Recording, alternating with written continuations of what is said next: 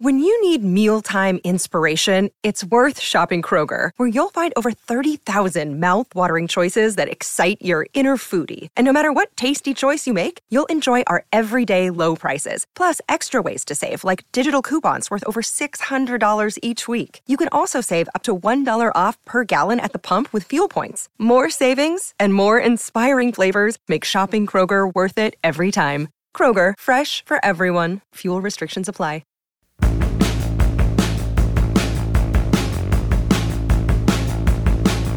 Well, hello, I am Matt Williamson. How is everyone this fine day? I hope everyone had a great Thanksgiving. I did as well. Three fun games. Well, they were kind of fun. A lot of family, a lot of food, all that good stuff. Some wine, all that good stuff. But we are here today to put a bow on previewing Steeler Bengals. And we're talking about when Cincy has the ball, and then I'm also going to give you my prediction at the end. So obviously they're a difficult team to, to, advance scout, uh, especially when the Bengals have the ball. Joe Burrow isn't there. Okay, I mean we know this. However, I had some good talks this week about well the Bengals just mimic what the Browns did. Get the ball out in 2 seconds. I mean, first read, get it out. Run, run, run, play defense. Maybe. Maybe. But I would also think the Steelers will be quicker to adjust to such things and crowd the line of scrimmage more and flood those windows. And I do think Porter's going to travel with Chase, you know, probably with some help. But frankly, just the nature of the Bengals coaching staff, Zac Taylor is slow to adapt, I would say. I would call him set in his ways, going back to his Rams McVay time of we're going to play 11 personnel. That's what we do. And we're going to push the ball down the field. That's what we do. I kind of think they're going to play Bengals football. Um, so that's just my hunch. We'll see. I don't have a strong feeling about that. Um, so let's start going through all the numbers here, and I'll give a prediction. The Bengals average 4.8 yards per play. That's better than only six offenses. The Steelers give up 5.4 yards per play, better than only seven defenses. But Pittsburgh's at 4.8 over the past three games. It's getting a lot better, especially on the ground. Only Washington throws the ball a higher percentage of the time than the Bengals, who drop back on 66% of their offensive snaps. Now, maybe that comes down. I mean, I can't imagine asking this quarterback to throw the ball as the foundation of your offense, but I don't think since he's going to have success running it either. They've they're an 11 personnel team, as I mentioned, just under 82% of their snaps. Only two teams use any personnel grouping of any kind more than the Bengals use 11. League average for 11 is 62%. So in turn, the Bengals use much less 12 personnel, 7.7% compared to league average, which is just under 20. They're also in the shotgun more than any team in the league. Might we see more 12? Maybe, but their tight ends aren't great. I imagine Higgins, I don't know if he's playing or not, but that could be somewhat of a determining factor. It hasn't changed them. They still play a lot of three receiver. The Steelers are in their nickel package with five defensive backs on the field for just 37.5% of their snaps. Only one defense uses nickel less. Burrow played 27 snaps last Thursday in Baltimore before leaving the game and he will miss the remainder of the season. He was replaced by Jake Browning, who completed 8 of 14 for 68 yards and a touchdown. He has just one other passing attempt in his career. I do think it's helpful for him, and I know that they get away after the long time off, but it, at least he has 10 days to prepare for this game as opposed to just getting thrown in. Their average depth of target is the lowest in the league, and their time to throw is the third lowest. A lot of that was when Burrow was banged up, though, too. I mean, when he had the calf, the ball just came out.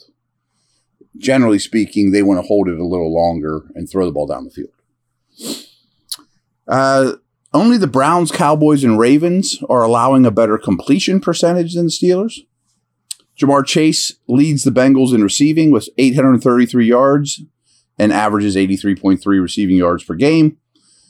Tyler Boyd is second. He averages 43.9 per game. Higgins is third with 328 yards, but he averages 46.9 yards per game. So even when Higgins has been out there, he hasn't been great.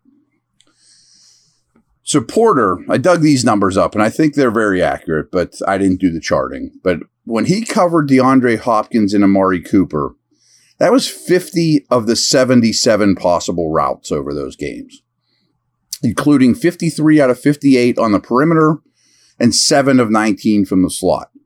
Teams are often much less hesitant to travel into the slot. On those snaps that they have Porter charted as covering, Hopkins produced one catch for 17 yards on his five targets. Cooper caught four for 34 on his four targets. So you'll take that. I mean, you hold Cooper and Hopkins to that in those numbers. And if you could do something similar against Chase, Porter's a dude. Last year, these teams' first meeting, Chase caught 10 for 129 and a touchdown. In the second meeting, Chase wasn't available. Higgins caught 9 for 148. Higgins averages 87 receiving yards per game in his career against the Steelers, but he's run just six career routes without Burrow in his whole life. Crazy. But with Tee Higgins inactive last week, Trenton Irwin played 58 of a 61 possible snaps. That's a name to know. He's probably going to be out there a lot again. Uh, the Bengals don't have a tight end on their roster with more than 175 receiving yards this season. Four Bengals tight ends have played between 115 and 266 snaps. They're really searching at that position, as they have been forever. Um, also, the ball goes basically to receivers in this offense. They have a total of 2377 receiving yards, but only 555 of them have come from running backs and tight ends. That's a low percentage. Bengals quarterbacks were sacked five times last night or last week. Alex Highsmith had 3.5 sacks against the Bengals last season, including three in one game. TJ Watt has an 11 game streak against AFC North foes in which he's recorded at least half a sack. Watt is second in the NFL in quarterback hits with 23. We'll take a break here and we'll talk about the run game and then prediction time. Give me a little bit of water. The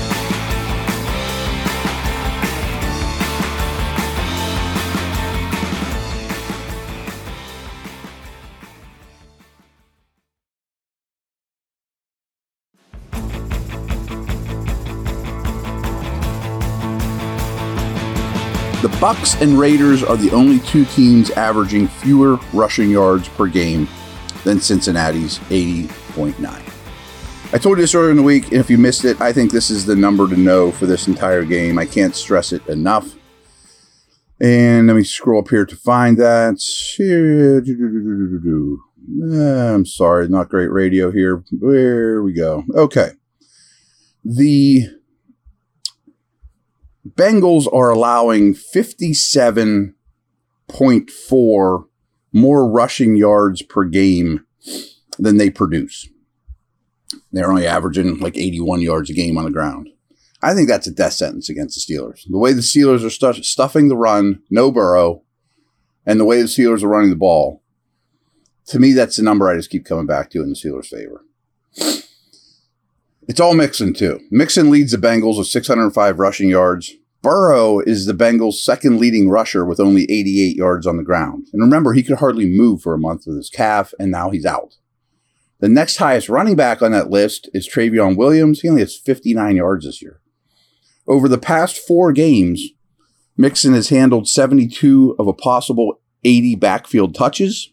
Only Josh Jacobs has a higher percentage of his team's rushing yards than Mixon this year. Mixon has found the end zone in four straight games. After scoring a touchdown just once in his first six games, he has 370 scrimmage yards in his three last three meetings against the Steelers. So he has done well against the Steelers.